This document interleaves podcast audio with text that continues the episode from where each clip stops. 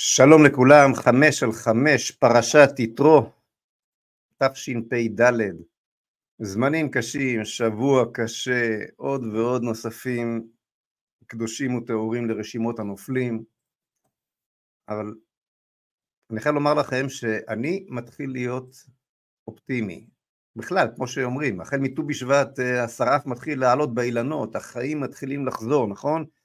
והמצב בחוץ עדיין קפוא ועדיין אה, גשום והחורף בעיצומו והעצים בשלכת והכל נראה חסר תקנה אבל השרף מתחיל לעלות באילנות אני במשך אה, שלושה או כמעט עוד מעט ארבעה חודשים מרגיש שאני מדבר אל הקירות אף אחד לא מבין מן הרגע הראשון כבר מהשמיני לאוקטובר על מה הבן אדם הזה מדבר מה אתה רוצה להגיד לי ש...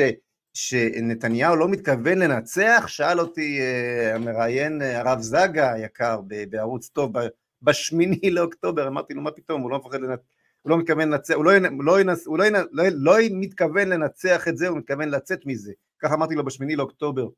ואחר כך בכל פעם שאני מופיע ב, ב, בערוץ 14, ב, ב, ב, אני זוכר בשבוע השני או סוף השבוע הראשון, הופעתי בפטריוטים שם, בוודאי ראיתם את זה, והתפרצתי, שמשהו לחלוטין לא נעשה כאן נכון, מאוד מאוד נזהרתי לא לתקוף את נתניהו כדי, כדי שבכלל יקשיבו לי, כדי, כדי להרחיק את האש מנתניהו, לדבר לעצם העניין, אולי כדי שנראה בהמשך שוב את ה...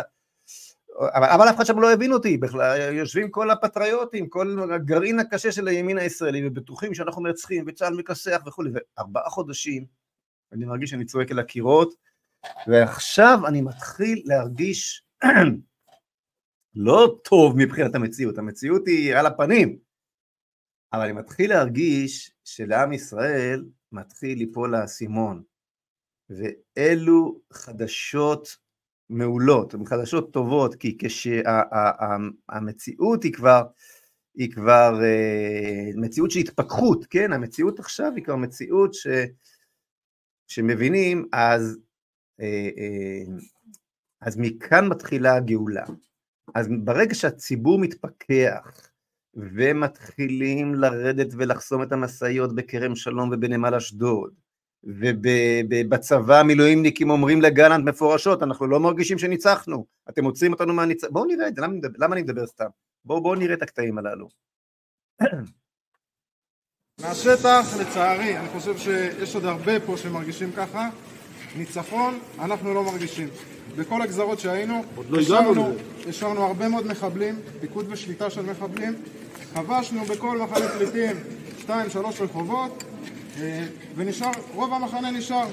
והתחושה שלנו, אין לנו תחושה של ניצחון, אין לנו תחושה שמפעילים את הצבא בצורה שמנצחת. זו התחושה שלנו מהשטח.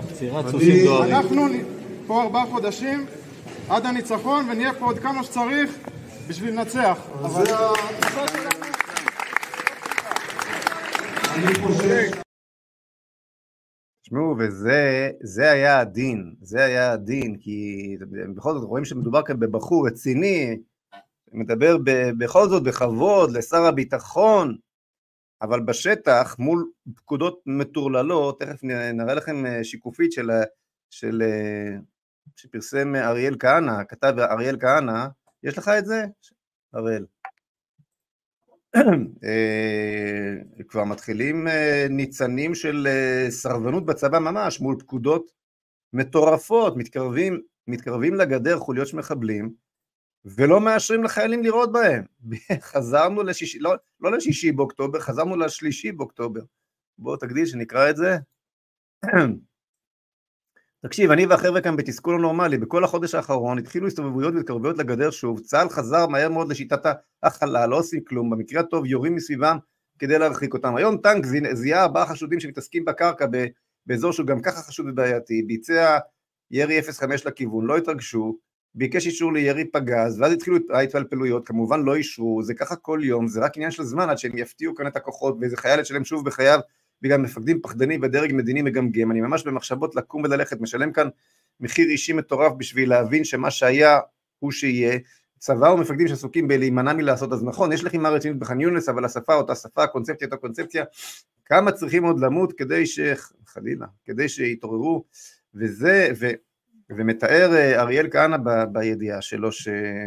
מתחיל ניצנים של אה, סרבנות של חיילים לעלות, לעלות לעמדות, אם, לא נותנים, אם, אם, לא, אם אתה לא נותן לי לראות, אז מה אתה מעמיד אותי מול, מול, מול המחבלים? תן לה, אולי לה, שוב לאזרחים של בארי אה, להתנהל אה, מול ה... חס וחלילה, מול, מול המחבלים. זאת אומרת, מטורף לגמרי. זאת אומרת, יש, בקיצור, חזרה לענייננו, יש התפכחות גם בצבא, גם באזרחות, וההתפכחות הזאת היא, היא, היא החדשות ה... היא החדשות הטובות, זה מה שראינו זה הסרטונים מה, מהצבא, בואו נראה רגע את האזרחים היקרים שלנו. באמת, הפעולת המחאה החשובה ביותר שיש היום זה הפעולה הזו, ואנחנו אנחנו נשוחח עוד מעט עם אלישי אה, בליקשטיין במהלך השעה הקרובה, אלישי בליקשטיין שהוא בתוך, מן הפעילים המרכזיים, גם, גם ארגן את הכנס של חוזרים לעזה, בין, בין המארגנים של עם ישראל חוזר לעזה, שהכנס היה בענייני האומה, וגם היה בהפגנה בנמל אשדוד, אז אנחנו נשוחח גם איתו עוד מעט. אה, בואו נראה קצת מה, מה קטעים מההפגנות הללו בכרם שלום ובנמל אשדוד. יש לנו את זה?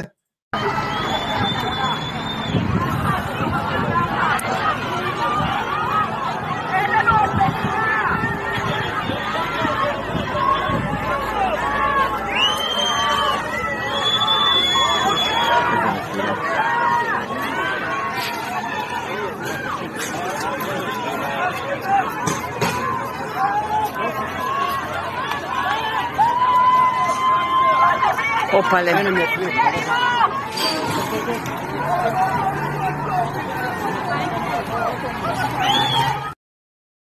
כן, אז אלו חדשות טובות מאוד חברים.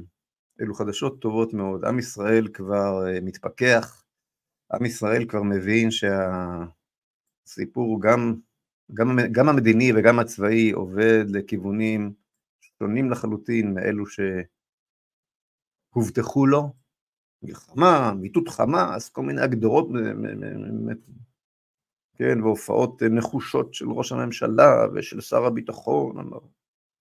עם ישראל מתחיל להבין מה קורה כאן, וכשמתחילים להבין, אז אפשר, אפשר לשנות. ואלו החדשות הטובות. אה, כן, אז על כל, הדברים האלה נשוחח פינה שלנו, חוץ מזה כמה הודעות לפני אות הפתיחה, אנחנו משדרים כרגיל בטלגרם, באינסטגרם, בפייסבוק, ביוטיוב, בטוויטר וכמובן בישראל מחר, ואנחנו כרגיל מבקשים מכם להיכנס לקישור לתרומה שבסוף ה...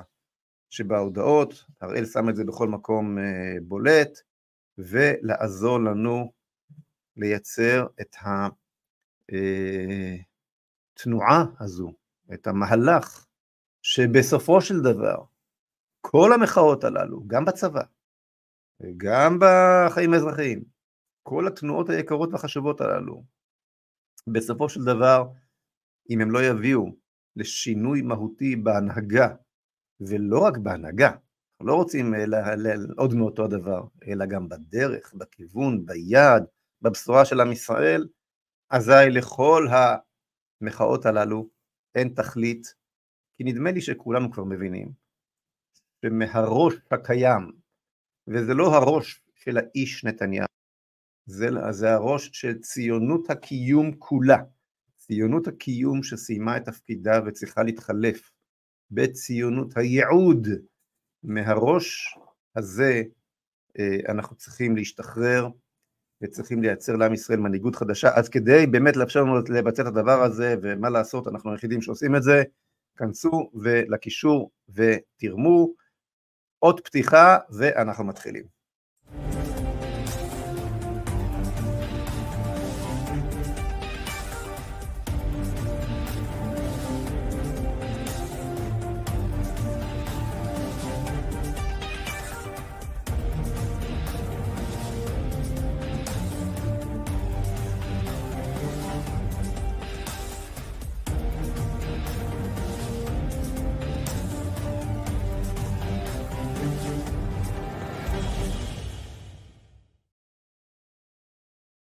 אוקיי, okay, אז בכל פעם שאומרים לה, שאנחנו מנסים לתאר מה צריכה להיות המדיניות, אז אומרים לנו, טוב, בסדר, אבל האמריקאים, שבוע ביום שלישי היה לי קטע כזה מול איש יקר שאני מאוד מאוד גם מעריך וגם מכבד ומחבב אה, מוטי קידר.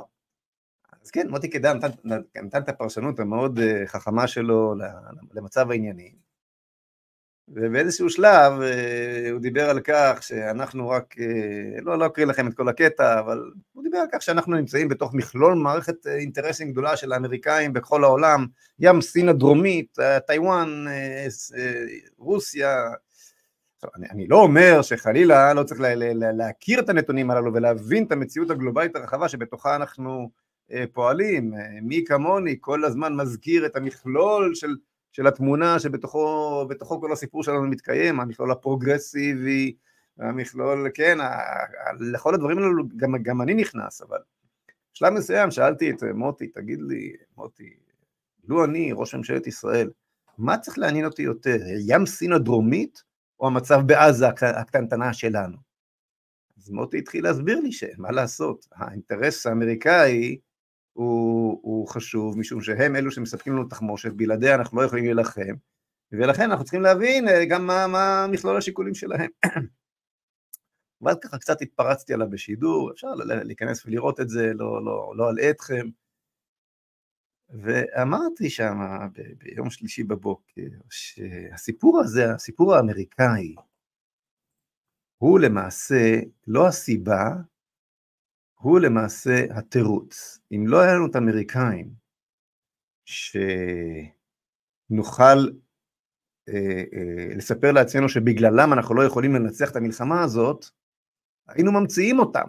כי אנחנו לא רוצים לנצח את המלחמה הזאת. אמרתי לו למוטי, כן, בשידור חי, אמרתי לו, תשמע, נניח שאני ראש הממשלה, ויש לי שתי אפשרויות, ואין לי סיוע אמריקאי, ואני יודע שיש לי נשק לשבועיים, לא יותר, לשבועיים לחימה לכל, עשרה ימים, לכל היותר. אז מה ההחלטה שאני צריך לקבל אחרי, אחרי השביעי באוקטובר הארור, כן? אחרי, אה, בפרוץ מלחמת המקדש? מה ההחלטה, מה ההחלטה שאני צריך לקבל? האם אני אה, צריך לקבל החלטה ללכת למלחמה של אה, חצי שנה, או מלחמה של דור שלם, כמו שכבר גנץ מסביר לתושבי העוטף השבוע, או למלחמה נוסח ששת הימים, שבה אני גומר אותה לפני שאני גומר את עצמי, לפחות מבחינת אה, החימושים. לאיזה מלחמה אני צריך ללכת? אז אם ההנהגה הישראלית יודעת שאין לה מספיק פגזים במחסנים, וכדורי 5.56 לרובים, אז לאיזה מלחמה ילך? למלחמה לא נגמרת, או למכת מחץ אחת גדולה בכל נקודות המפתח שאחריה פשוט מנצחים. אבל אנחנו הרי עושים בדיוק את ההפך. אנחנו הולכים למלחמה שלעולם לא נגמרת, תמרון שלעולם לא נגמר, ואז צריך הרבה תחמושת וצריך את האמריקאים. טוב, בסוף גם, גם האסימון של הסיפור הזה, שזה לא האמריקאים, אלא אנחנו שלא רוצים לנצח, בסוף גם האסימון הזה ייפול. למה אנחנו לא רוצים לנצח? כי אנחנו לא רוצים להשתחרר מאוסלו. אותו אחוז בודד, יש שני צה"ל הסברתי בשידור, יש את ה-99 אחוז של, של דור הגבורה עד דרג מח"טים, ויש את האחוז מדרג מח"טים ומעלה, ואולי גם כמה מן הסרבנים של קפלן שהצטרפו לדרג הזה, שלא רוצים לנצח, כי הם יודעים שניצחון משמעו כיבוש עזה, משמעו חזרה של גוש קטיף, מש... והמשמעות של כל זה היא שנגמר אוסלו, ואם נגמר אוסלו, כי אין, אין דבר כזה אוסלו כשחזרנו לעזה, נכון? חזרנו לעזה, אין אוסלו. אם אין אוסלו, אין את כל התודעה שעליה נבנתה כל המנהיגות הישראלית הקיימת. ואם אין את התודעה הזאת, דור שלם של מנהיגים ששובט לתפקידו דרך התודעה הזאת, דרך שער הכניסה הזה של, של השעבוד לאוסלו, יכלו לעבור מנהיגי הקומות העליונות של ההנהגה הישראלית בכל הדרגים, הצבאי, המשפטי, התקשורתי, הפוליטי, מה שאתם רוצים, אוקיי? האקדמי. אז זה הענף השמן שכל ההנהגה הישראלית יושבת עליו, אנחנו כובשים את עזה, מיישבים את עזה, אנחנו כורתים את הענף שכל המנהיגות הישראלית יושבת עליו. נראה לכם שדור שלם של מנהיגות הולך לוותר על ההגמוניה שלו? ברור שלא, אז הם לא יכולים לעשות לעצמם לנצח. אה, איזה, איזה מזל שיש אמריקאים, אפשר לנהל למלחמה לנצח, לשלוח את החיילים היקרים שלנו לסיבוב מדמם ונצחי שלעולם לא נגמר, ולספר לעצמנו שאנחנו נלחמים, ומה לעשות אי אפשר, אבל צריך את האמריקאים. זה, זה, זה הסיפור המטורלל והמטורף שבתוכו אנחנו אה, נמצאים. אז לסיפור הזה התווסף היום ראיתי כותרת שהיא לא פחות ממדהימה. שימו לב לכותרת הבאה.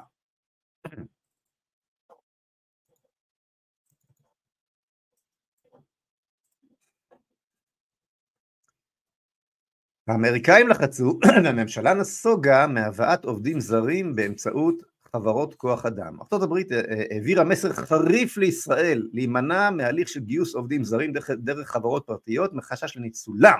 בעקבות זאת משרד המשפטים מחק מסלול זה מהתוכנית שתובא ביום א' לממשלה. ואז בא, בא כאן פירוט עמוק, ענף הבנייה שקוע בבוץ עמוק, אין פועלים, כולכם, כולנו רואים את הפרויקטים שעומדים כבר עוד מעט ארבעה חודשים.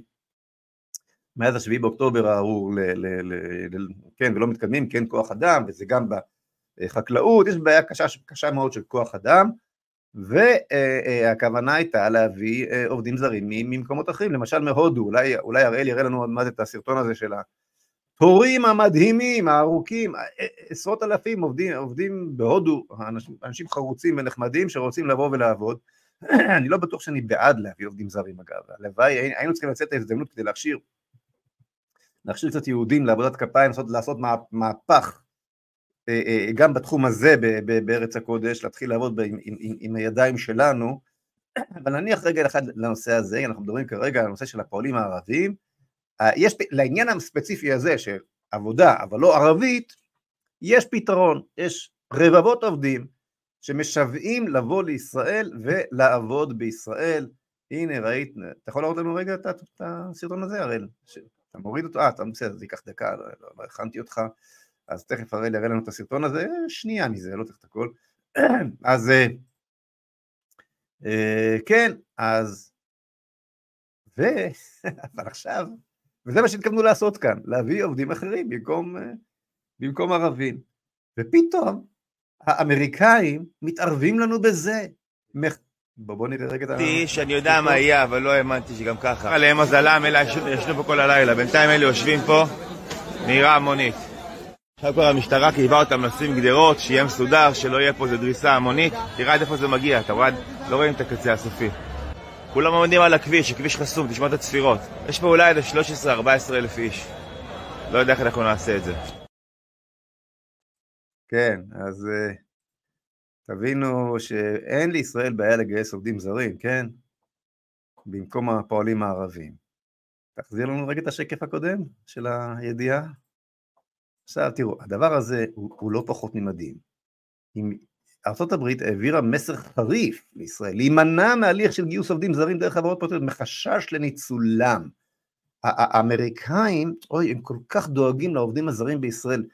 תראו, ישראל באמת במובן הזה של, של, של עבודה, של, יש כאן חקיקה מאוד מתקדמת, עובדים זרים מקבלים כאן זכויות של עובדים רגילים, מרוויחים פה סכומי, מרוויחים פה שכר מינימום, כל החוקים של העובדים הישראלים, כלומר זכויות סוציאליות, קופת חולים, הכל מגיע גם להם, אה, אה, ומרוויחים בדרך כלל גם יותר, בענף הבנייה מרוויחים גם יותר משכר מינימום, חבר'ה, תשמעו, מה, מה בלבול מוח? ובכלל, מה זה עניין? אין לארה"ב במה להתעסק, הם, הם דואגים לניצולם, תראו, תראו כמה שהם רוצים לבוא לעבוד כאן, הם שמעו מהחברים שלהם שעובדים כאן, שטוב כאן, חשש לניצולם, זה מה שאכפת לאמריקאים שיגבעו ברעב, הם הרי באים כי הם רעבים, אין להם עבודה, חשש לניצולם. אז הסיפור האמריקאי הוא סיפור ציני, מכוער. הדבר האחרון שמעניין את האמריקאים זה הניצול של הפועל ההודי שיבוא לעבוד בישראל. הדבר האחרון שמעניין אותם, מה, מה מדאיג את האמריקאים? מדאיג אותם משהו אחר לחלוטין. החלה הגירה משמעותית מאוד של ערבים מיהודה ושומרון כתוצאה מכך שאין להם עבודה בישראל. והאמריקאים מאוד מודאגים. האמריקאים יודעים את האמת. ה-CIA יודע לספק את הנתונים האמיתיים. הנתונים האמיתיים, ואני כרגע לא מדבר על עזה, כי עזה זה כרגע זה סיפור בפני עצמו, מעזה הייתה הגירה עד לשביעי באוקטובר הייתה הגירה בלתי רגילה מאז, מה שכרגע אולי נפסקה, אני לא יודע אם, אם היא נמשכת או נפסקה, אם ממשיכים להגר, אני לא יודע, כנראה שכרגע אין, מאות אלפים עזבו את, את, את עזה מאז שעלה, מאז שעלה החמאס, ואולי, ואולי אפילו יותר, אבל ביהודה ושומרון יש כיום לא יותר ממיליון וחצי ערבים. ואני לא משתמש במושג פלסטינים, כי אני, לא, כי אני משתדל לומר אמת, אין דבר כזה עם פלסטיני, ולכן אין דבר כזה אה, אה, פלסטינים, ואין מדינה פלסטינית וכל השטויות האלה. אז את יהודה ושומרון, אה, כעבור חודש בלבד, או חודש ושבוע, כבר 30 אלף ערבים עזבו. למה? בגלל אה, זה, בגלל שאין להם עבודה. אז אנחנו היום כבר ארבעה חודשים, אז אני יכול, אז אני מניח שאנחנו נמצאים כרגע כבר בסביבות המאה אלף. לפחות מאה אלף ערבים שכבר עזבו את יהודה ושומרון, אז ירדנו ממיליון וחצי למיליון ארבע מאות אלף. עכשיו מי עוזב? עוזבים הצעירים, עוזבים אנשים שרוצים לעבוד. והאמריקאים בונים, על, רוצים בכל מחיר מדינה פלסטינית, והאמריקאים כבר, וזה שוב, זה עוד משהו שם, ישראלים מתפכחים. ההבל פיו שיוצא מפיו, מפיו של ראש הממשלה לא רלוונטי, האמריקאים כבר אה, אה, אה, מדווחים. נתניהו אמר באיזשהו מסיבת עיתונאים שלא תהיה מדינה פלסטינאית, אז, אז הדובר של ה State Department אמר, אז פשוט אמר, אז הוא אמר, איך הוא אמר שם הדובר האמריקאי? באופן גלוי, במסיבת עיתונאים. נתניהו יכול, יכול לומר מה שהוא רוצה, אבל זאת אומרת, זה ברור לחלוטין שמי שקובע כאן מה קורה ברפובליקת הבננות, אה, כן, מדינת החסות האמריקאית, שזה, זה, זה, שנבנתה בצורה שכזו על ידי נתניהו בעשרים השנים האחרונות, כן, אה, זה אמריקאים. אז הם לא מחליטים רק בעניינים אה, צבאיים ומלחמות וזה, הם מחליטים שאתם תפסיקו, אתם לא תביאו לכאן עובדים זרים. כי אנחנו רוצים שלערבים מיהודה ושומרון ומעזה בהמשך תהיה עבודה בישראל, כדי שהם לא יעזבו, כדי שנוכל לעשות מדינה פלסטינית. כי זה מתאים לנו לאינטרסים הגלובליים שלנו בים סין הדרומית. אתם קולטים מה שקורה כאן? זה, הרמת, וההנהגה הישראלית נותנת לדברים הללו לקרות, ולמה? כי ההנהגה הישראלית היא כבר מזמן לא נמצאת בכנסת. היא כבר מזמן לא נמצאת בכנסת. ההנהגה הישראלית, וראינו את זה בהפגנות קפלן, כן? הרי כל ה... לא רוצה להגיד פושעים, אבל המזניחים הפושעים, כן? הזנחה פושעת, או איך שלא נגדיר את זה, המחדליסטים החד משמעיים, אה, כן, ראש אמ"ן, אלוף פיקוד דרום, אה, אה, כן, היו צריכים לעוף, לא, לא הביתה בשמיני לאוקטובר, היו צריכים לעוף לכלא צבאי, לכלא, מיד לכלא צבאי, לחכות, לחכות עכשיו למשפט שלהם. את כל המערכה, את כל קבלת החלטות, היו צריכים לקבל אנשים חדשים לגמרי. בטח לא אנשים שאחראים לקונספציה שאותם מביא נתניהו לתוך, ה, לתוך הקבינט. אבל עזבו כרגע את הפוליטיקה, פוליטיקה זה מסובך, צריך בחירות, בצבא, בצבא. המפקדים שעכשיו היו צריכים לנהל, לנהל, הבכירים בצבא, בקיצור זה לא קורה. למה זה לא קורה? בגלל שמי שבאמת מנהל כאן את המדינה, וראינו את זה, כן, תראו, כבר ראינו איך עצרו את המילואימניק הזה המסכן, שבוע הלכתי להפגין בשבילו מול, מול בתי המשפט שם בבית ליד, התברר שכבר שחררו אותו, לא חשוב, נסעתי לחינם, ברוך השם שחררו אותו. כן, אבל, אבל אותו עצרו מיד, קפצו עליו, יס"מ, ראיתם את התמונות של המילואימניק שם, שלא יכל לעצור והצטרף גם הוא לחסימת, לחסימת המשאיות, אולי הרי לראינו תכף את התמונה שלו. אז אותו, אותו עצרו מיד, וראיתם סוסים, ראיתם את הסוסים שם שרצים בין המפגינים בכרם שלום, לא, לא הראיתי לכם את הסרטון עד הסוף, אבל שם הייתה אלימות, והיו גם סוסים. איפה היה כל זה כשחסמו את איילון? לחסום את המשאיות של, ש, שמביאות אספקה לחמאס שרוצח את החיילים שלנו, של, של מחבלי הנוח'בה, זה אה, סוסים, וזה מיד הארכות מעצר, וזה שטח צבאי סגור, אבל איילון הוא יכול להיות פתוח, הוא יכול להיחסם שנה שלמה, נכון? איך כל זה קורה? כי, כי מי שמנהל פה את המדינה בפועל, מי שמנהל פה את המדינה, זה לא בדיוק מי שבחרנו לכנסת. יש פה, יש פה deep state ש, ש, של אנשים שהחליטו, שהתייאשו מהפרויקט הישראלי, לקחו פה את העניינים לידיים והחליט, ומצאו את הדרך לנהל את המדינה מאחורי אה, גבו של הבוחר וממשלתו הנבחרת, ונתניהו משתף עם ה deep state הזה פעולה כבר שנים רבות. הסיפור הוא שהאמריקאים מבינים את המשחק הזה ואת ה deep state הזה ואת האנשים שמייצגים אותו מתחזקים בצורות מתוחכמות, כמו למשל מכון INSS, מכון הכי יוקרתי בישראל למחקרי מדיניות, פה פה פה, מאיפה בא הכסף? מהאמריקאים, מי האנשים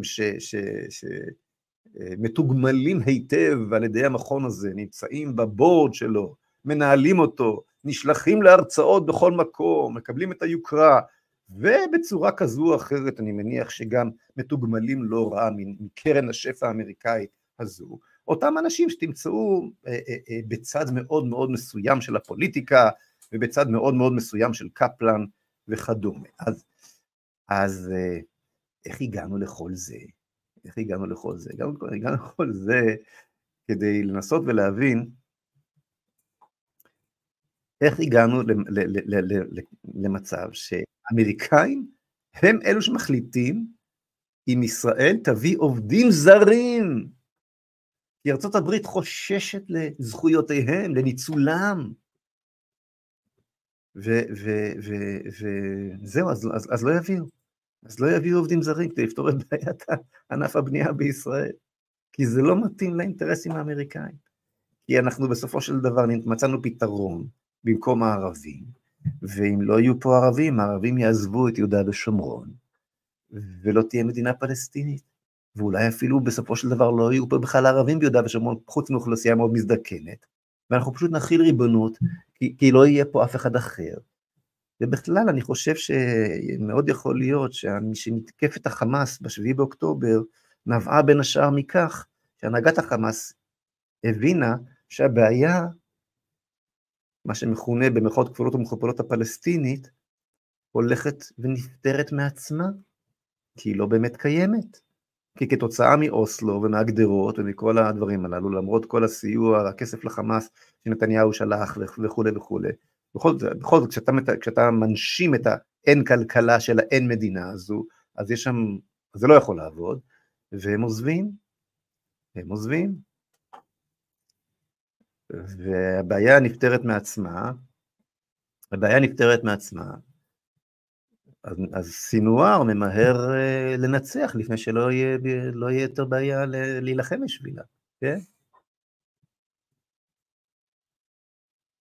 כשאתה חושב על עומק הריקבון ש, שמתחולל כאן, בכלל הקבוצה, קבוצה קטנטנה, שמחוברת לכסף אמריקאי ולכסף אירופאי, ובסופו של דבר מחוברת בצורה כזו או אחרת גם לנתניהו, זאת אומרת נתניהו משתף עם הקבוצה הזו פעולה, זה, זה, לגמרי, זה לגמרי ברור.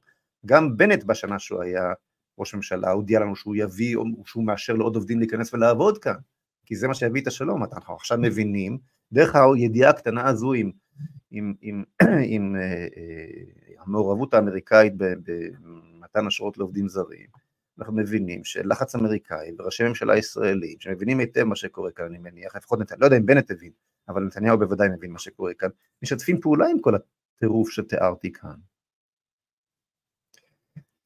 טוב, בואו נעצור קצת עם הנושא הזה, שהוא נושא שצריך לפתח אותו בצורה יותר מסודרת ויותר דידקטית, ואולי ו... ביום אחד אפילו יתפנה לכתוב מאמר, ונעלה לשידור את ידידנו אלישי בליקשטיין. שלום, שלום לך אלישי. שלום, שלום, תודה רבה שאירחת אותי פה, באמת כבוד גדול. אתה כבר לא צריך שלי, אתה כוכב לא, לא, ממש, כבוד גדול, באמת, תודה רבה. אז אה, ככה... קודם כל, אה, אה, הצגתי אותך בתחילת התוכנית, אבל אני אציג שוב, לבקשתך, וזה חשוב, אתה רוצה שנציג אותך כמנהל קבוצת עם ישראל חוזר לחבל עזה, וממארגני הכנס בבנייני האומה, נכון. ונכחת היום גם בהפגנה בנמל אשדוד, ואתה שייך לדור הצעיר שיש לו את האנרגיות לתקן. ו... חד משמעית. ואני אני, אני חייב לספר לצופים שגם בש, בשלבים הראשונים של כניסתך לציבוריות, היית איתי בקשר לגבי ה... נכון מאוד. לגבי סיסמאות שונות וכולי. בוא, קח את זה מכאן, תספר לנו מה קורה בשטח, אלישי. אז ככה, כל, אני קצת טיפה אספר על עצמי, אני אה, באמת נכנסתי לפעילות ציבורית, נקרא לזה, רק אחרי השביעי לאוקטובר, אני הקמתי את הקבוצה אה, בפייסבוק, עם ישראל חוזר לחבל עזה, שממש צברה את הקבוצה לאט לאט. מה עשית לפני השביעי באוקטובר? לא, אני, אתה יודע, לא, לא, לא נמצא בחיים ציבורית, תמיד היה לי את הדעות ימניות, אתה יודע, כמו, כאילו, מה ש... את הדעות הנכונות, מה שנקרא, אבל פשוט אחרי השביעי לאוקטובר, מה שהתחדד אצלי זה לקום ולעשות. כלומר, החלטתי שאני יותר לא יכול לשבת בבית. החלטתי, הבנתי שאני, אה, שאני חייב לצאת, לעשות איזשהו משהו, אה, לא משנה באיזה גזרה, רק, רק פשוט לצאת ולעשות, ולא להמשיך לשבת בבית. ולא להמשיך לקטר באיזושהי תגובה בפייסבוק. אמרתי, אני אצא, אני אעשה, אני אקים, כדי שהעם שלנו יתחיל להתעורר, והעם שלנו יתחיל אה, להתקדם לכיוון, ה... לכיוון הנכון. עכשיו, את הקבוצה פתחתי, וברוך השם, יש לנו כבר 7,100 חברים. עשינו ביחד את הכנס של... אה, את הכנס בבנייני האומה. עכשיו, אני כן, היום, אבל, היום... אבל אתה, אתה לא שילמת לכנס הזה, מי שהגיע לשם מבין שהושקע שם סכום אה, כסף גדול. חד משמעית. לא, לא, אז אה, המארגנים כמובן, הראשיים זה נחלה ויוסי דגן. הם כמובן, הם הראשים. אה, יישר כוח להם שהרימו את ה... ממש כל הכבוד, ממש ממש כל הכבוד להם, זה דבר גדול, וזה כנס חשוב מאוד, וזו אמירה מאוד מאוד חשובה. אני יכול להגיד לך שפתחתי רק את הקבוצה, פתחתי אותה ממש שבועיים, שלוש אחרי הטבח שקרה. סתם מתוך איזשהו, אמרתי איזה יום אחד, די, אני חייב לפתוח איזה משהו, לראות שעם ישראל יהיה איתי, אני ממש רציתי לעשות את הדבר הזה, ופתאום זה התחיל לצבור תאוצה, וכשהתחלתי את הנושא הזה, בכלל הסתכלו עליי בצורה הכי הזויה. מה עם ישראל חוזר לחבל עזה? מה, מה זה הסיפור הזה? לא שהיום זה, אבל זה טיפה יותר בקונצנזוס, יותר, שר, יותר שרים, יותר חברי כנסת, זה משהו שמשמח אותי אחרי העבודה של כמה חודשים, לראות שכן, הנה, שאתה משפיע, שאתה אה, מראה לעם את הכיוון הנכון, זה קורה. אני הייתי היום לדוגמה בנמל אשדוד, ואני אמנם לא הייתי מהמארגנים של הדבר הזה, הלכתי כי אמרתי, אני חייב לצאת מהבית, לא, לא יכול שמעבירים סיוע אה, לאויבים שלנו תוך כדי מלחמה, אין מדינה בעולם שעושה דבר כזה, זה פשוט לא שפוי. אני כאילו מסתכל, לפעמים אני מסתכל על דברים שקורים במציאות ואני אומר, זה פשוט לא שפוי. איפה אנחנו נמצאים? איך זה יכול לקרות שאנחנו מעבירים סיוע לאויבים שלנו? ואני אמרתי שאני לא מוכן לשבת בבית, ואני אה, קמתי ויצאתי ונסעתי לאשדוד, והייתה אווירה טובה, ואני מרגיש שהעם שלנו מתעורר, זה כבר אולי יום עשירי ברצף, או אני לא זוכר בדיוק את המספר, שחוסמים את הסיוע, גם אם זה בכרם שלום, והיום, פעם ראשונה שהלכו לנמל אשדוד, הלכו לשורש, מה שנקרא.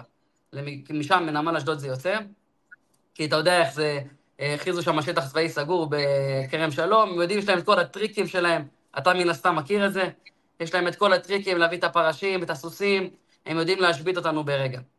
אבל uh, אני רואה שהעם מתעורר, אם זה הכנס של, ה... של ההתיישבות, ואם זה החסימות האלה בכרם שלום, העם פשוט לא יכול יותר לשבת בבית. ומה שהכי מצחיק והכי, אה, אתה יודע, מפתיע, זה שהעם נותן את הפתרון יותר מההנהגה. כלומר, אני אמרתי, הייתי השבוע בפטריוטים ביום ראשון, ואני אמרתי, אמת מארץ תצמח. אתה רואה שממש כאילו מלמטה, הם מביאים את הפתרונות יותר טוב מההנהגה, יותר טוב מכל הפוליטיקאים שיש. באנו, הצבענו לממשלת ימין מלא מלא, וקיבלנו אה, בקבינט את השמאל הכי גדול שיש. כלומר, מי מנהל לנו את המלחמה היום? אז אני אומר שהעם, ברוך השם, מתעורר לאט-לאט. זה באמת התחושה שלי, אני מרגיש את זה ממש, זה משהו שבוער בעם, רק מחפשים מה לעשות ומה לצאת. וזה לאט-לאט תנועה שתתגלגל, אני בטוח, בעזרת השם. אז קודם כל, באמת אה, יישר כוח ענק. אתה מזכיר לי את עצמי לפני 30 שנה, כשהקמתי את זוהר צנו, אני חייב לומר לך. באמת, באמת, כן, באמת, זה, זה, זה, זה, זה פתאום קם אדם בבוקר ומרגיש קיואם, הוא מתחיל ללכת, אז קודם כל, כל הכבוד. אני גם uh, רואה שאתה מרים את, ה, את התדר הנכון, חשוב לך לומר את האמת, כיבוש, גירוש, התיישבות, אה, כל הדברים שבאמת uh, אמרתי מיד בהתחלה, אני יודע גם, גם מרשה לעצמי לומר את זה, כי, כי אתה שלחת לי מיילים, שלחו לי הרבה מאוד אנשים מיילים, אז אני עניתי לך כלאחר יד, כמו שעניתי לכולם, אבל הנה, הנה, אתה זה שבאמת, אה, הגפרור שבאמת הצליח להדליק, ו, וקודם כל, כל הכבוד. אני הייתי בכנס ב, ב, כן.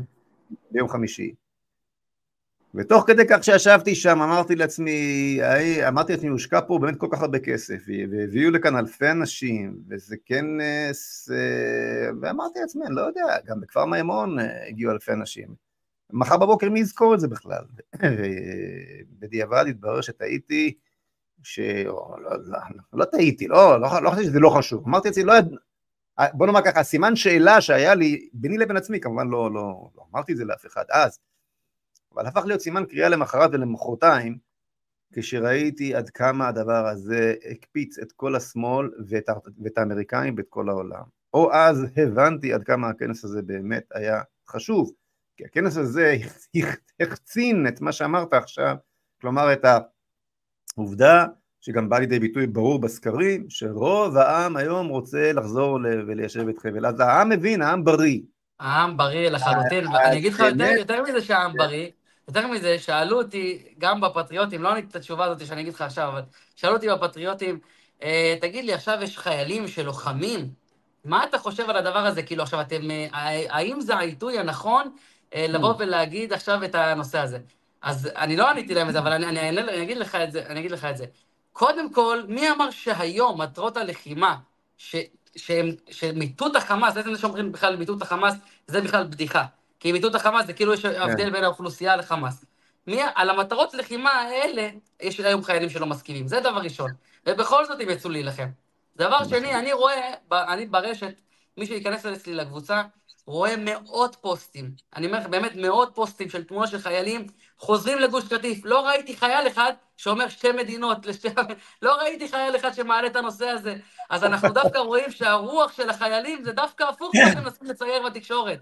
זה בדיוק, הם, הם הופכים את המשוואה, זה לא יאומן. אה, אז, אז אני ממש רואה שזה הרוח של החיילים, וגם אסור לשכוח עוד דבר.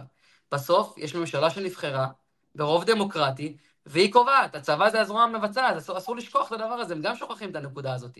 יש פה כל מיני נקודות שהם שוכחים להגיד, שהם ממש לא מחוברים למציאות. החיילים, אני, דיבר איתי חייל, חבר קרוב, תקשיב, הוא ראה את הפעילות שלי, הוא בעזה מ-7 לאוקטובר.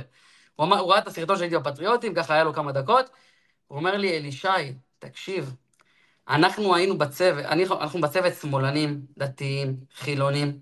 אולי לפני השביעי לאוקטובר היה ככה מחלוקות, עניינים. הוא אומר, היום, בצבא, כל הרוח של הלוחמים זה לשטח את עזה, להגר אותם משם, ליישב אותה ביהודים, זה הרוח היום, שאף אחד לא יתבלבל.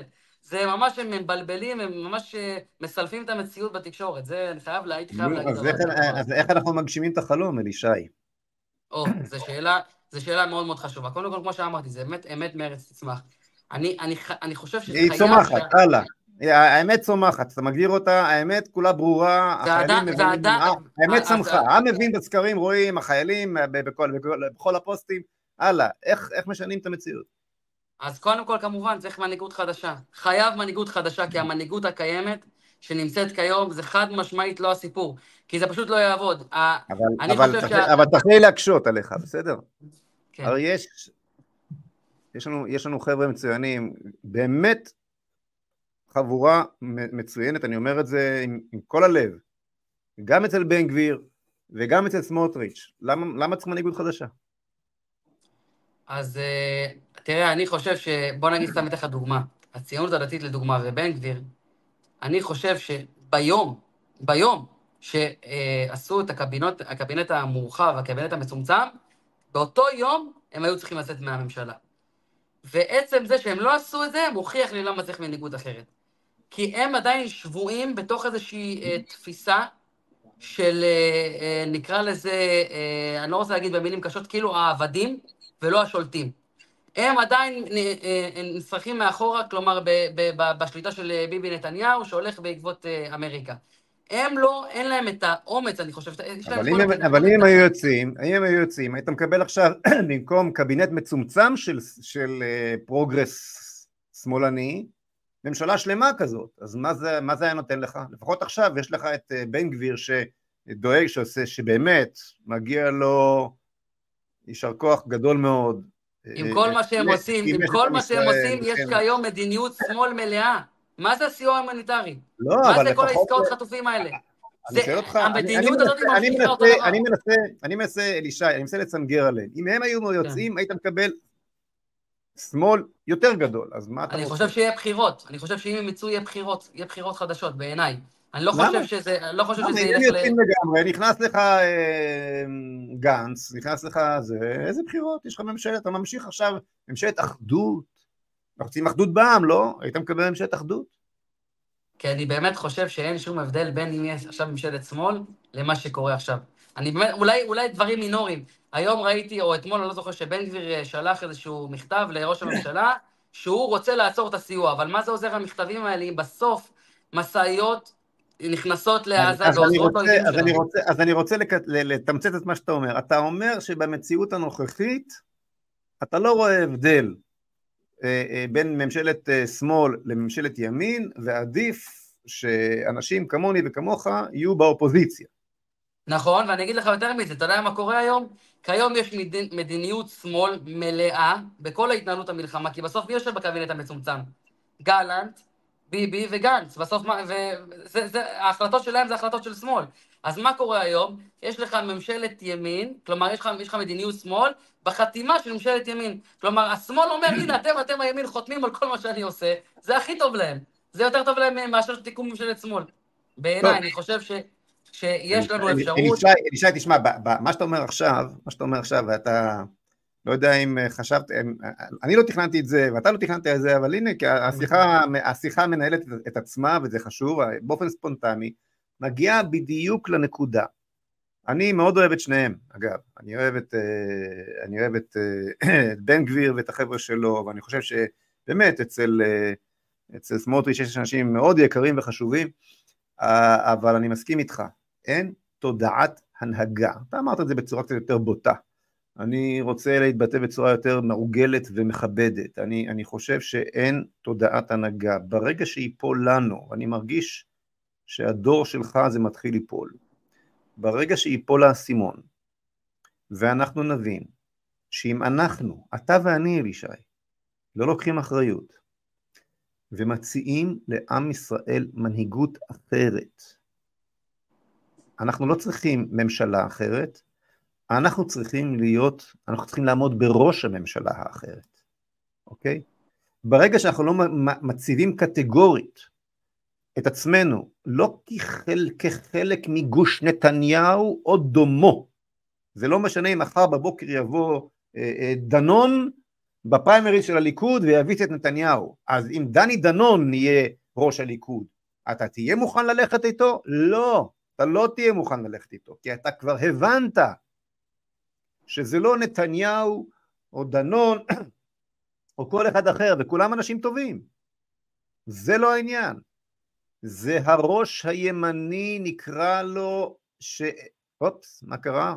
זה הראש הימני הקלאסי, שלא מוכן, שלא, שלא בא מתוך יראת שמיים, מתוך אמונה, מתוך אותו חזון, מתוך אותה אש שדוחפת את הלוחמים כרגע בעזה, ובראשם את הלוחמים הדתיים, את אנשי הציונות הדתית. אנשי הציונות הדתית הם ה... אנשי הציונות הדתית הם היום הכתפיים הרחבות שנושאות על גביהן את המדינה כולה. זה לגמרי ברור. אנחנו, הציונות הדתית זה אנשים עם ענווה, אף אחד לא אומר את זה, אז אני מרשה לעצמי להיות להם לפה. בלי הציונות הדתית לא היה היום חיילים, חיילים לצבא, סליחה, זאת העובדה, מכבדים, אוהבים, מחבקים, איך אמר אלי שי שנפל לנו כרגע מהשידור, אולי הוא תכף יחזור, בטנק יש גם את הקיבוצניק, הכל נכון, אבל אני נורא מצטער, מתוך ארבעת הנופלים ביממה האחרונה, שלושה באים התנחלויות, אחד מסוסיא, אחד מכפר עציון, אחד מרבבה, לא לא לא רבותיי, הבנו את העניין. הבנו את העניין. כן, הנה שוב חזרתי. חזרת אלינו. אז אני רק רוצה לחדד משהו, אני רק רוצה להגיד... בינתיים המשכתי לדבר, אז תן לי אה, אוקיי, לסיים את הסיבה. אמרתי משהו שלא יפה לומר אותו, ואנחנו אנשים ענבים, הציונות הדתית זה אנשים ענבים ואנשים מחבקים ורוצים אחדות וחלילה וחס לא מבטלים את קורבנם ואת מסירות נפשם של שום גורם בחברה הישראלית, אבל מה לעשות? אתה מסתכל על רשימות הנופלים, את השורות בבתי העלמין הצבאיים ממלאים בלי שום פרופורציה לשום מגזר אחר אנשי הציונות הדתית by far כמו שאומרים. יש לנו ארבע, ארבע נופלים ב, ביממה האחרונה במקום, בגזרות שונות, שלושה מתוכם באים התנחלויות.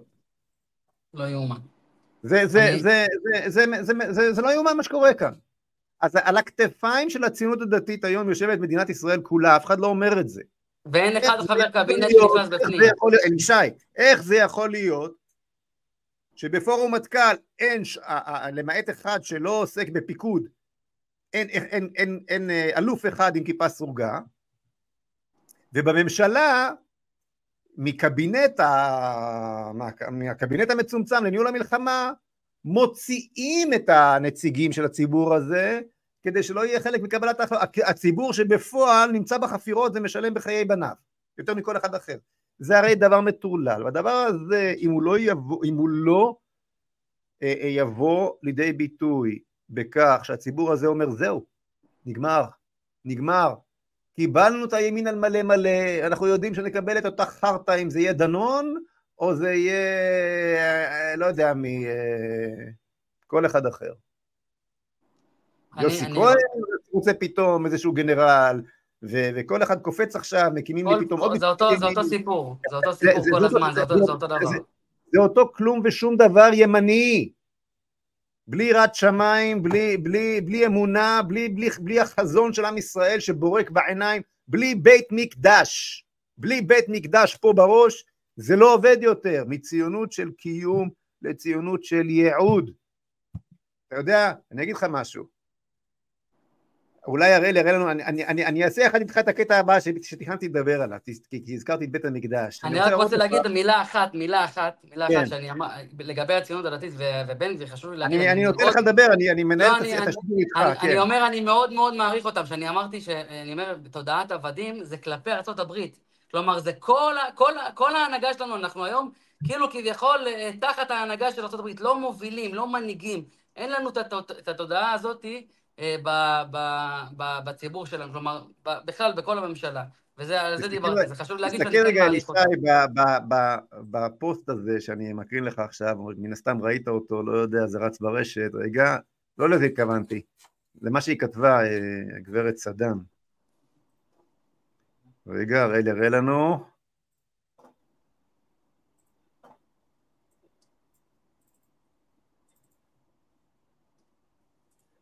היא כותבת, אני חושב על בנה, לפני כמה שבועות שאלתי אותו מה הדבר הראשון שהוא יעשה כשהוא יחזור מעזה, ואז הוא עונה לה, אה, אני אתלה תמונה של בית המקדש בבית, הוא ענה בלי היסוס, ואני ככה קצת מופתעת, לא חיבוק, לא מקלחת, לא אוכל, תמונה של בית המקדש? זה הדבר הראשון? כן אמא, את צריכה להבין, אין פה בית בלי תמונה של אל-אקצא, לא רק בסלון, בכל חדר, בכל כיתה, באוניברסיטה, במשרדים, על המחברות, על הספרים, בכל מקום. אנחנו צריכים לשים לנו את זה מול העיניים, אנחנו מתפללים לבניית בית המקדש, כך אומר בנה של בת שבע סדן, ככה הוא עונה לה, ואז אני ככה בתגובה ספונטנית, איך שקראתי את זה, מי ששלח לי את זה, שלחתי, ככה מהמקום שישבתי, את התמונות של בית המקדש אצלי בבית, ככה בסלון, בקני, רק, רק מהקומה, יש לי בכל הבית, הנה. הייתי מראה לך, הייתי מראה לך את הציור של אשתי שפה. אחי, אחי, תראה, אחת, הנה, תראה, הבא. זה אצל הבן של אברהם, פינת המקדש שלו. בוא אני אראה לך, אני אראה לך. הנה, תראה לי, תראה לי. רגע. ברור. הנה, זה ציור מיוחד של אשתי, זה יושב ליד הספרייה. בדיוק, בדיוק. ברור, מה זאת אומרת, זה לא... בוא נעשה תחרות, בוא נראה, למי יש יותר בית מקדש בבית, בדיוק. חד משמעית, זה לא... תראה לו את שלי בחזרה, הראל, תראה לו את שלי בחזרה. אנחנו צריכים להשוויץ פה עכשיו. הנה עוד תמונה. אם אנחנו הרי לא מכוונים לשם, אז מה? זה ראינו כבר. מדהים. אגב, אתה גם רואה את הארון קודש שלי עם ספר תורה שכתבתי. אגב, כך, עוד תמונה, הנה עוד תמונה. אתה מוריד, אה, אתה מוריד, בסדר, לא חשוב, יש הרבה תמונות. בקיצור, מה, לא מה, לא חסר. אז, אז מי שיש לו, מי שיש לו את, ה, את התשובה לאל-אקצא אצלו בראש, הוא זה שמסוגל לנצח את המלחמה, כי זאת מלחמה רוחנית, יש לה יסוד רוחני, מלחמה דתית יגידו, רוחנית בוודאי, מהותית, זה לא חרבות ברזל או איזה קשקוש שפלט המחשב, כן? זה לא מלחמה על הזכות להגן על עצמנו, שהיא לא עובדת, אתה לא יכול לנצח, אתה רואה שהיא... הנה עוד תמונה שיש בכניסה, ליד המעלמה, והנה עוד תמונה אצלי בבית, כן, של בית המקדש. אז לא חסר, בקיצור, בקיצור, מי שיש לו את זה... אי אפשר לנצח. מי שיש לו את זה יכול לנצח. עכשיו, הציבור הזה, שיש לו את התשובה המהותית, אתם טוענים שהר הבית שלכם, שהמקום שלכם, שהמקום בו בחר השם הוא, הוא מקום מוסלמי, אנחנו אומרים, לא, לא, לא, המקום בו בחר השם נועד לנו. במהות, הציבור הזה, אם הוא לא ינהיג את המדינה, הלכה המדינה. החיבור הזה שבין המציאות המטאפיזית למציאות הפיזית, מעולם לא היה ברור יותר. ולכן הציבור הזה צריך להנהיג, ומה שאתה בעצם אומר, אני פשוט סוגר לך את הפינה. אנחנו חייבים להיות ראש הממשלה.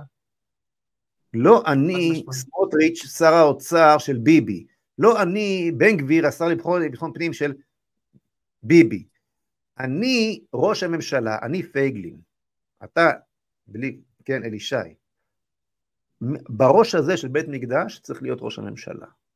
הם צריכים נכון, להיות השרים. הם צריכים להיות השרים. והסיפור כאן, כלומר, כל, אמרת, כל מה שאמרת שאתה כבר לא רואה הבדל וכולי, אתה צדקת. אבל צריך להבין שכל זה חייב להוביל למהלך שבסופו של דבר מביא אותנו להנהגת המדינה. והמהלך הזה, זה בדיוק המהלך שאני, עבדך הנאמן, מרים עכשיו. והסברתי בכנס שעשינו לפני שבועיים. שגם הייתי בו. היית בו. וזה, ואני אומר לך שאת האנרגיות הללו שאתה עכשיו מבטא, אל תיתן לאנרגיות הללו ו, ו, ולציבור הרחב שאתה מגייס להתבלבל. כי המדרון החלקלק, ואת זה אני כבר אומר לך מניסיון, המדרון החלקלק הוא ללכת שבי אחרי התרוממות הרוח, שהנה יש ציבור, כן? אני הרי לא חסמתי את נמל אשדוד ולא חסמתי את כרם שלום, היה לי את הכבוד לחסום, עם כל הצניעות והענווה, את כל המדינה, אוקיי? כשחסמתי את כל המדינה, באו אחריי אנשים שכשהתחלתי לדבר על מנהיגות יהודית, אמרו, איזה חלומות. כשהוא, היה, כשהוא, כשהוא עשה דברים תכלס, זה היה רציני. כן, זה חלומות. ולמה אתה לא יכול להיות סתם עוד, למה אתה לא יכול להיות פוליטיקאי כמו כולם? למה אתה מדבר על מנהיגות ומתעקש להילחם נגד ביבי וזה וזה וזה וזה? אתה מבין? אז, אז אה, אה, תזכור כל העת, זאת, זאת עצתי לך, תזכור כל העת, שבלי החוליה הזאת שסוגרת את השרשרת, כן? כוחה של השרשרת הוא ככוחה של החוליה החלשה, נכון? זה הכלל. כן. והחוליה החלשה היא לא לארגן את הציבור למחות נגד. החוליה החלשה היא להציב לו חזון ולארגן אותו למהלך שהוא חיובי של יצירת מנהיגות, מהלך שמחייב לצאת מדוגמות החשיבה הישנות. הנה, מיד יגידו לך, אבל אתה בגללך השמאל אלה על שלטון, ואתה בגללך זה, וכל כך התרגלנו לחשיבת הגושים. בדיוק הטענות האלה, בדיוק הטענות האלה, בדיוק אחד לאחד. בלי זה, בלי זה, אני אומר לך, לכל ההפגנות שלך אין משמעות. אין משמעות. וגם ההפגנות שלי, שזו ארצנו. לכל ההפגנות בשטח, כי אם בסוף אנחנו, אנחנו חוזרים לנתניהו כזה או אחר, ממשלת ליכוד כזו או אחרת, לא עשינו כלום. לא עשינו כלום. אין, ו... אין תיקון, אין תיקון מהותי. ולך, ולך יש יתרון גדול, אתה יודע מה היתרון שלך? מה היתרון? שההפגנות שאתה עושה היום, הן כבר אחרי שהוכח שאוסלו, הם כבר אחרי השביעי באוקטובר. ועוד יש להם פנים להגיד. והיום מדינת ישראל והציבור מבין את זה, נמצאת עם הגב אל התהום. אז ברגע, אז, וזה יתרון, וזה יתרון, כי הסיכוי לבוא עכשיו לעם להגיד, תראה לאן חשיבת הגושים הובילה אותנו. השבי הזה של מנהיגות חילונית חסרת חזון, מימין כביכול, לאן זה מוביל אותנו? אתה יודע, אני אגיד לך משהו, היום, אה, תוש... זה סרטונים שרצים, שרצים ברשת ממש, רואים את תושבי בארי וכל תושבי הקיבוצים שם שהיו בעוטף, הם אומרים בצורה חד משמעית, אנחנו, השתנה לנו הדעה 180 מעלות. אה, הייתה איזה אחת שהתראיינה, אמרה, אנחנו, אני, אני חוזרת לפה רק אם יש נוף לים. ועוד כן. כל מיני ביטויים הרבה יותר קשים, הרבה יותר קשים מכל איש ימין אחר שאני מכיר. הם בעצמם השתנה להם הדעה. עכשיו, רק האתגר הוא שיש כל מיני מנהיגים כמו בני גנץ ועוד uh, כאלה שהם לוקחים אותם, כלומר, הם אוספים אותם לתוך הדעות שלהם. אבל זה לא נכון, אותם, אה, אותם תושבים, הרבה הרבה אנשי שמאל, שינו את הדעה שלהם מן הקצה אל הקצה, והם מחכים לאיזושהי מנהיגות חדשה, מחכים לאיזשהו חזון חדש בעיניי. ככה אני רואה את זה. אלישי, אני מסכים איתך, אבל אל תבנה עליהם. לא, okay. אוקיי? ממש לא, אבל, אבל זה חשוב כל, לזכור כל, אותם. כל האסטרטגיה כרגע של נתניהו וגנץ ביחד, היא לתת לזמן לחלוף, למשוך זמן ולחכות שהאוויר יצא מהבלון והציבור יתרגל לזה שגם שביעי באוקטובר זה משהו שאפשר להכיל אותו. סבב משודרג, כן, אל תחשבו שיהיו, לא יהיו פה את התרעות צבע אדום גם אחרי שהמלחמה תיגמר, וכזה, אלה הם חיינו, אנחנו נבנה פה קיר יותר גבוה ואיכשהו נסתדר, נתגלגל קדימה. לשם הם לוקחים את זה, ואני אוהב את השמאלנים. אני אומר את האמת, זה לא יפה להגיד בימין, כן, אני אוהב שמאלנים, זה אחים שלי, זה, זה, זה יהודים כמו כל היהודים, ואני אוהב את כולם, אבל אני לא בונה עליהם, לא. אני בונה עליך, אני בונה על הציונות הדתית, אני בונה על העם הבריא בנפשו, אני בונה על אנשים אמוניים, קודם כל, אתה תבנה מנהיגות, ואז יבואו השמאלנים. לא כולם, נכון, נכון. תמיד יהיה לך את הגרעין הקשה ש... שבו תצ... אותו תצטרך לנצח, אין מה לעשות. אבל, אבל אה, אל תצפה ששמאל יבוא אחריך אם אתה, לא, אם אתה מציע לו עוד נתניהו. בוא, בשקט בשקט, בשקט בשקט, אם אף אחד לא, שאף אחד לא ישמע, אה, הם צדקו לגבי נתניהו. אל תגלה לאף אחד, הם צדקו. טוב, זה בטח נושא לפעם אחרת, השאלה למה, זה תמיד עניין אותי. אם, אם נתניהו כל כך מוביל את מדיניות השמאל, אז למה הם כל כך נגדו? זה גם איזושהי שאלה שלא לא אה, תמיד ברורה.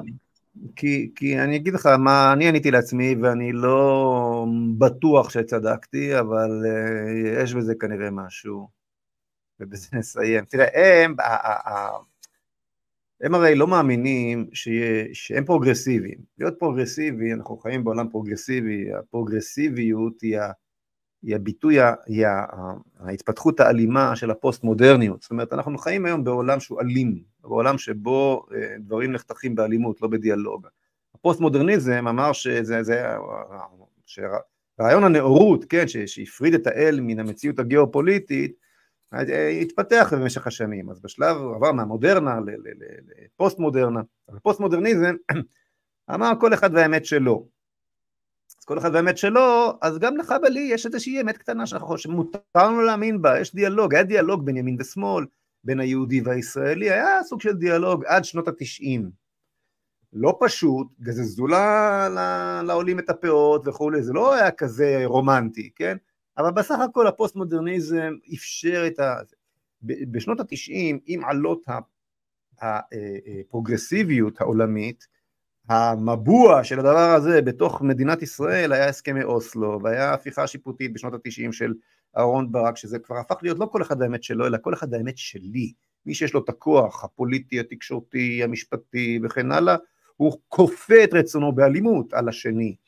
ואוסלו הוא הביטוי של כפיית הישראליות על היהודיות, אה, ישראליזציה של המדינה במקום יהודי שלה, זה נאמר מפורשות על ההוגה של אוסלו, פונדק.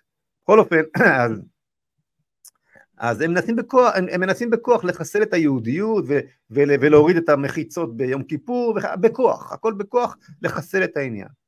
עכשיו אתה, אתה, אתה שואל, אז, אז, אז, אז הם שואלים, אבל עכשיו, אין, אין זהויות, כל הרעיון הפוסט מודרני הוא שאין זהויות, אין מהויות, אין זהות מינית, אין זהות משפחתית, אין זהות אה, אה, אנושית אפילו, אין הבדל, הבדל בינך לבעלי החיים, אסור, כן, הירוק, אה, ארגוני בעלי החיים, אין, אין, אין שום זהות, הכל המצאות, ובוודאי ובוודאי שאין זהות לאומית, זה בוודאי המצאה. אז אה, איך זה שהיהודים הללו מנצחים אותה, היהודיים הללו, הרוב היהודי, ממשיך לנצח בבחירות, אז לא, התשובה היא, התשובה היא, התשובה של, וכאן אני עולה לשאלה שלך, הגעתי, היית סבלני עד עכשיו. אז התשובה שהם נותנים לעצמם, יש איזה, הם הרי, הם הרי חבורה, אין זהות יהודית, אין באמת דבר כזה רוב יהודי. מה מחזיק אותם? יש להם איזה ישראלי גאון שיודע לנצל אותם יותר טוב מאיתנו. לישראלי הזה קוראים, לישראלי זה קוראים נתניהו. נזיז אותו ונפזר את הדבר הזה שמנצח אותנו לכל עבר. אני חושב שלכן הם התמקדו בו, הוא משגע, הוא, הוא משגע אותם נתניהו, הוא משגע אותם, כן, הוא מצליח לנצח אותם בבחירות, כשהם יודעים שהוא לא אחד מהרוב היהודי, הם יודעים שהוא שייך להם, ולא, ו, ו, ולא לנו, לישראלים ולא ליהודים. כביכול. הכי ישראלי שיש. אני חושב, תשמע, זו תיאוריה אני, יש לי עוד תיאוריה ונסיים בזה, כי בטח אתם. אני חושב שיש בה משהו, אני חושב שיש בה ממש. אני אגיד מילה אחרונה, כי בטח רוצים לזה, אני חושב שמה ש... זה התיאוריה שלי. שביבי נתניהו הוא, הוא, אה, הוא לא משנה שום דבר במציאות, הוא, משאיר, הוא, הוא, הוא, הוא טוב בלנהל סיכונים, כלומר, הוא משאיר את המציאות איך שהיא. והשמאל, לא מספיק לו המציאות איך שהיא, מבחינתי, אפילו מבחינתנו שהיא לא טובה, הם רוצים להיות אקטיביים כל הזמן לכיוון שלהם, ובגלל זה הם רוצים... לי, אתה מזכיר לי משהו נוסף, שאני גם אמרתי אותו בעבר, אני לחלוטין מסכים איתך, וזאת אולי אפילו תשובה יותר חזקה ממה שאמרתי קודם, אני חושב שדברים מצטרפים, זה לא רק, נכון. לא רק, רק זה גם וגם, שבסופו של דבר, אה, הדבר החשוב ביותר לכל, לכל אדם הוא משמעות, כן? האדם מחפש משמעות, כתב אה, ויקטור פרנקל את הספר המפורסם וכולי, שווה לקרוא. בכל אופן, האדם מחפש משמעות, ו... ועל אה, נתניהו את מה שאמרת עכשיו כולם חשים. הבן אדם הזה הוא לא מחפש משמעות, הוא לא מחפש כיוון, דרך, הוא פשוט לוקח אותנו בסיבובים לצורכי שרידות. הוא פועל בתוך מערכות לחצים, מי שלוחץ יותר מקבל, זה, זה, זה נתניהו, זה, ככה, ככה זה עובד אצלו, הוא, הוא טייס מעולה, הכי טוב שיש, לשום מקום, הוא לוקח את הג'מבו הלאומי, הוא מטיס אותו בסיבובים כל היום. אה, ולנוסעים נמאס. עכשיו, הימין הוא יותר מנומס, הוא רגיל, הוא מספר לעצמו סיפורים, כאילו הוא יודע לאן הוא לוקח אותנו, הוא חושב, מספר לעצמו סיפורים, שהוא יוכל לשכנע את הטייס לטוס לאיזה מקום, שווה להיות בקבינה, קצת להראות לו לפה, להראות לו לשם, הימין חושב ש... הימין מסת... לבושתנו מסתדר עם החוסר חזון הזה יותר טוב מאשר השמאל. השמאל רוצה חזון, רוצה בשורה, רוצה כיוון, ומאוד מאוד מאוד כועס על נתניהו ששולל ממנו את הדבר הזה. אני מאמין שכש... ואני חוזר למה שאמרנו קודם, כשתהיה מנהיגות יהודית לעם ישראל, מנהיגות עם חזון, תהיה אופוזיציה, יהיה כוח קפלן, אני לא משלה את עצמי, אבל ההרס והעוצמה שלו תהיה הרבה הרבה יותר קטנה כי לפחות יהיה ברור שיה, שהעסק מובל פה על ידי חזון, על ידי מישהו שיש לו חזון, שקיבל את, את, את, את, את, את, את, את הרוב הגדול של הקולות, והוא פועל לא רק בשביל עצמו, אלא גם בשבילי, אולי לא כמו שאני הייתי רוצה, אבל הוא פועל גם בשבילי במסגרת, במסגרת אותו חזון.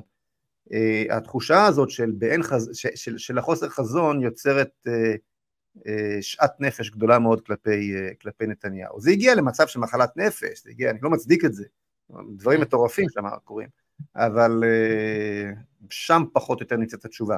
אוקיי, אלישי, תשמע, שמור איתי, שמור איתי על קשר, אנחנו שמור. באותו ראש, וכשם ש... כשם ש... ותמשיך, הפעולה הזאת שעושים צו תשע, אני, אני לא יודע אם אתה מחובר שם על המנגנון שלהם או לא. צו תשע הם הם אלה שמובילים את זה, כן. אני, אני, אני שולח מכאן, יחד איתך, באמת, לחבר'ה שמארגנים את הדבר הזה, יישר כוח אדיר, זאת הפעולה הנדרשת היום.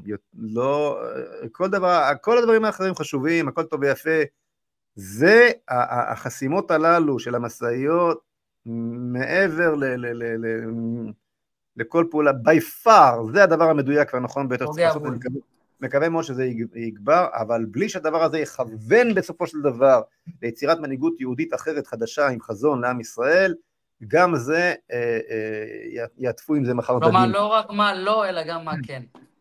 טוב. לייצר את האלטרנטיבה, כן. אז אה, אתה מוזמן להמשיך ולהיות חלק מן המהלך הזה. יישר כוח גדול לך על כל מה שאתה... תודה רבה, משה, תודה רבה. היה תענוג לדבר איתך, אלישי. תודה רבה גם לי, תודה. מאה אחוז, להתראות, שבת שלום. מה נותר לנו? טוב, אז אני חושב שאחרי כבר את העניין של הפוסט הזה של בת שבע ותמונות הבית המקדש, רציתי, רציתי לסיים עם העניין של בית המקדש, כי פתחנו בידיעה טובה וסיימנו בידיעה טובה, שהציבור שלנו באמת באמת מתחיל להבין, יש, יש, יש, מסתבר שיש תחרות, יש תחרות כזו אה, על פינת המקדש שארגן ארגון בידינו, חשבתי, התחלתי תחרות באופן ספונטני בקבוצות הוואטסאפ שאני שותף להן, מתברר שיש, הנה זה שקף שהראל כבר העלה קודם, בוא תראה, תרים אותו רגע, תחרות, זה כנראה כבר ישן, אבל אה, שווה להרים את זה שוב. הנה, תחרות פינת הר הבית והמקדש.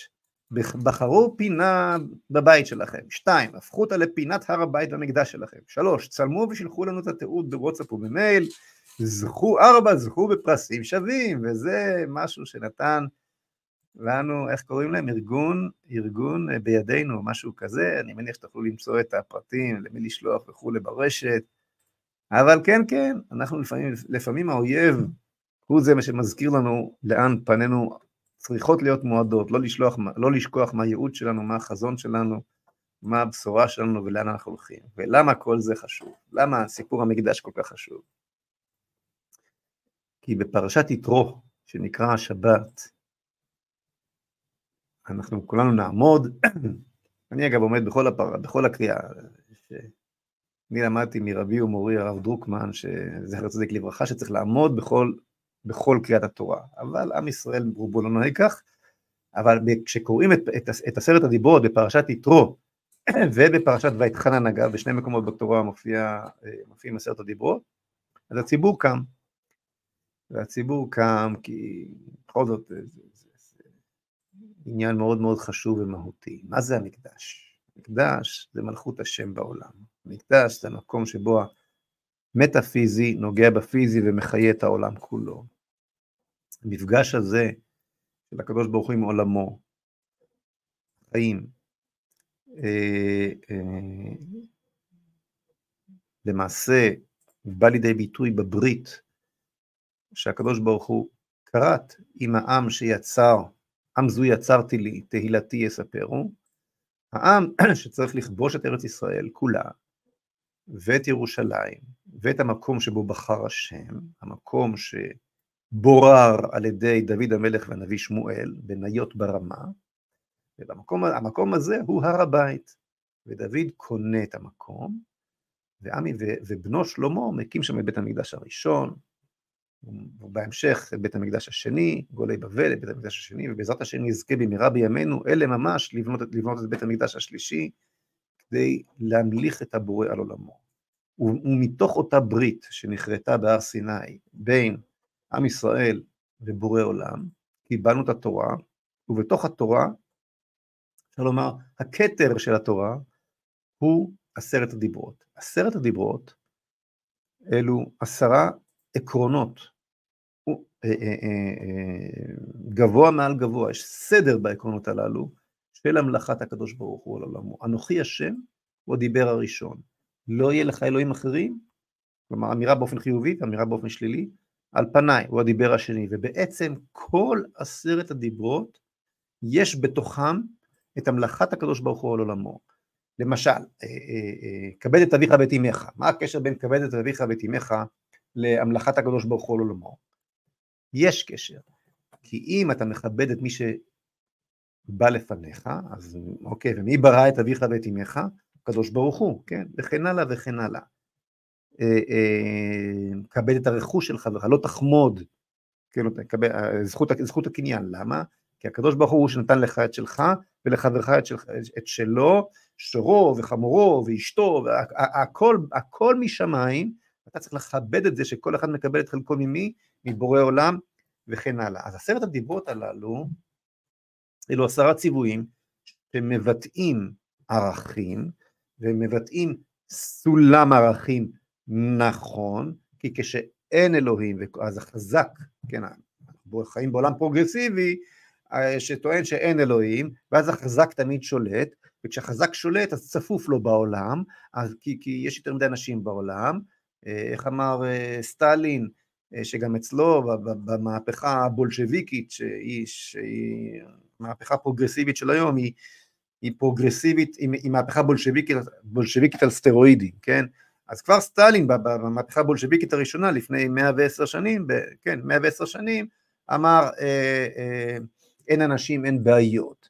אז ככה גם הפרוגרסיביים הגדולים ביותר אומרים אין, אין אנשים, אין בעיות, עדיף לדלל את האוכלוסין, או לפחות אה, לא ללדת יותר מדי, זה לא טוב, יש יותר מדי אנשים בעולם, האדם הוא חתיכת לכלוך פחמני שמסכן את כדור הארץ וכן הלאה. אז אה, הדיבר הראשון, שמו, שה, כשאין אלוהים והאדם מייצר לעצמו את העשרת הדיברות, האדם החזק ששולט מייצר את עשרת הדיברות שמתאימות לו, אז, העשר, אז הדיבר הראשון שהוא מוחק מתוך העשרה הוא, הוא אה, אה, לא תרצח, כן? ואז הקומוניזם, שהוא האידיאולוגיה שמצהירה שאין אלוהים, אחראי ליותר רציחות מכל אידיאולוגיה אחרת, יותר מהנאציזם יותר מכל אידיאולוגיה אחרת. מאות מיליונים הקומוניזם הרג עד היום. כן? עשרת הדיברות הללו, כש, כשמשה רבנו יורד מהר סיני עם עשרת הדיברות, כתוב שם שם השם חרוט על הלוחות. מה זאת אומרת חרוט על הלוחות? אומרים חז"ל, אל תקרא חרוט, תקרא חירות. חירות ירדה לעולם עם עשרת הדיברות. מדוע? כי כשיש אה, אה, אה, חוק אוניברסלי שנוצר על, שנוצר על ידי אלוהים, לא האדם ברא אותו, מלך מלכי המלכים, הוא שכתב אותו, הבורא של העולם, בורא עולם וקונהו, ריבונו, והוא הריבון, מי שברא, העולם שלו, ולכן הוא הריבון, ריבוינה של אוילם, כן? ריבונו של העולם, כן? אז הוא חוקק את החוקים הללו, וכולם כפופים להם, גם המלך הכי גדול, אה, הנשיא האמריקאי, ופוטין, והסיני, איך קוראים לו, שי וכאלה, כולם, וכן, כולם כפופים, המוסלמים, הנוצרים, כולם כפופים לעשרת הדיברות. ומאותו רגע, מאותו רגע, אתה לא יכול לשעבד אחד את השני, כי גם המלך כפוף לאותו חוק, שהאזרח הכי קטן, והמשרתת הכי קטנה, וה...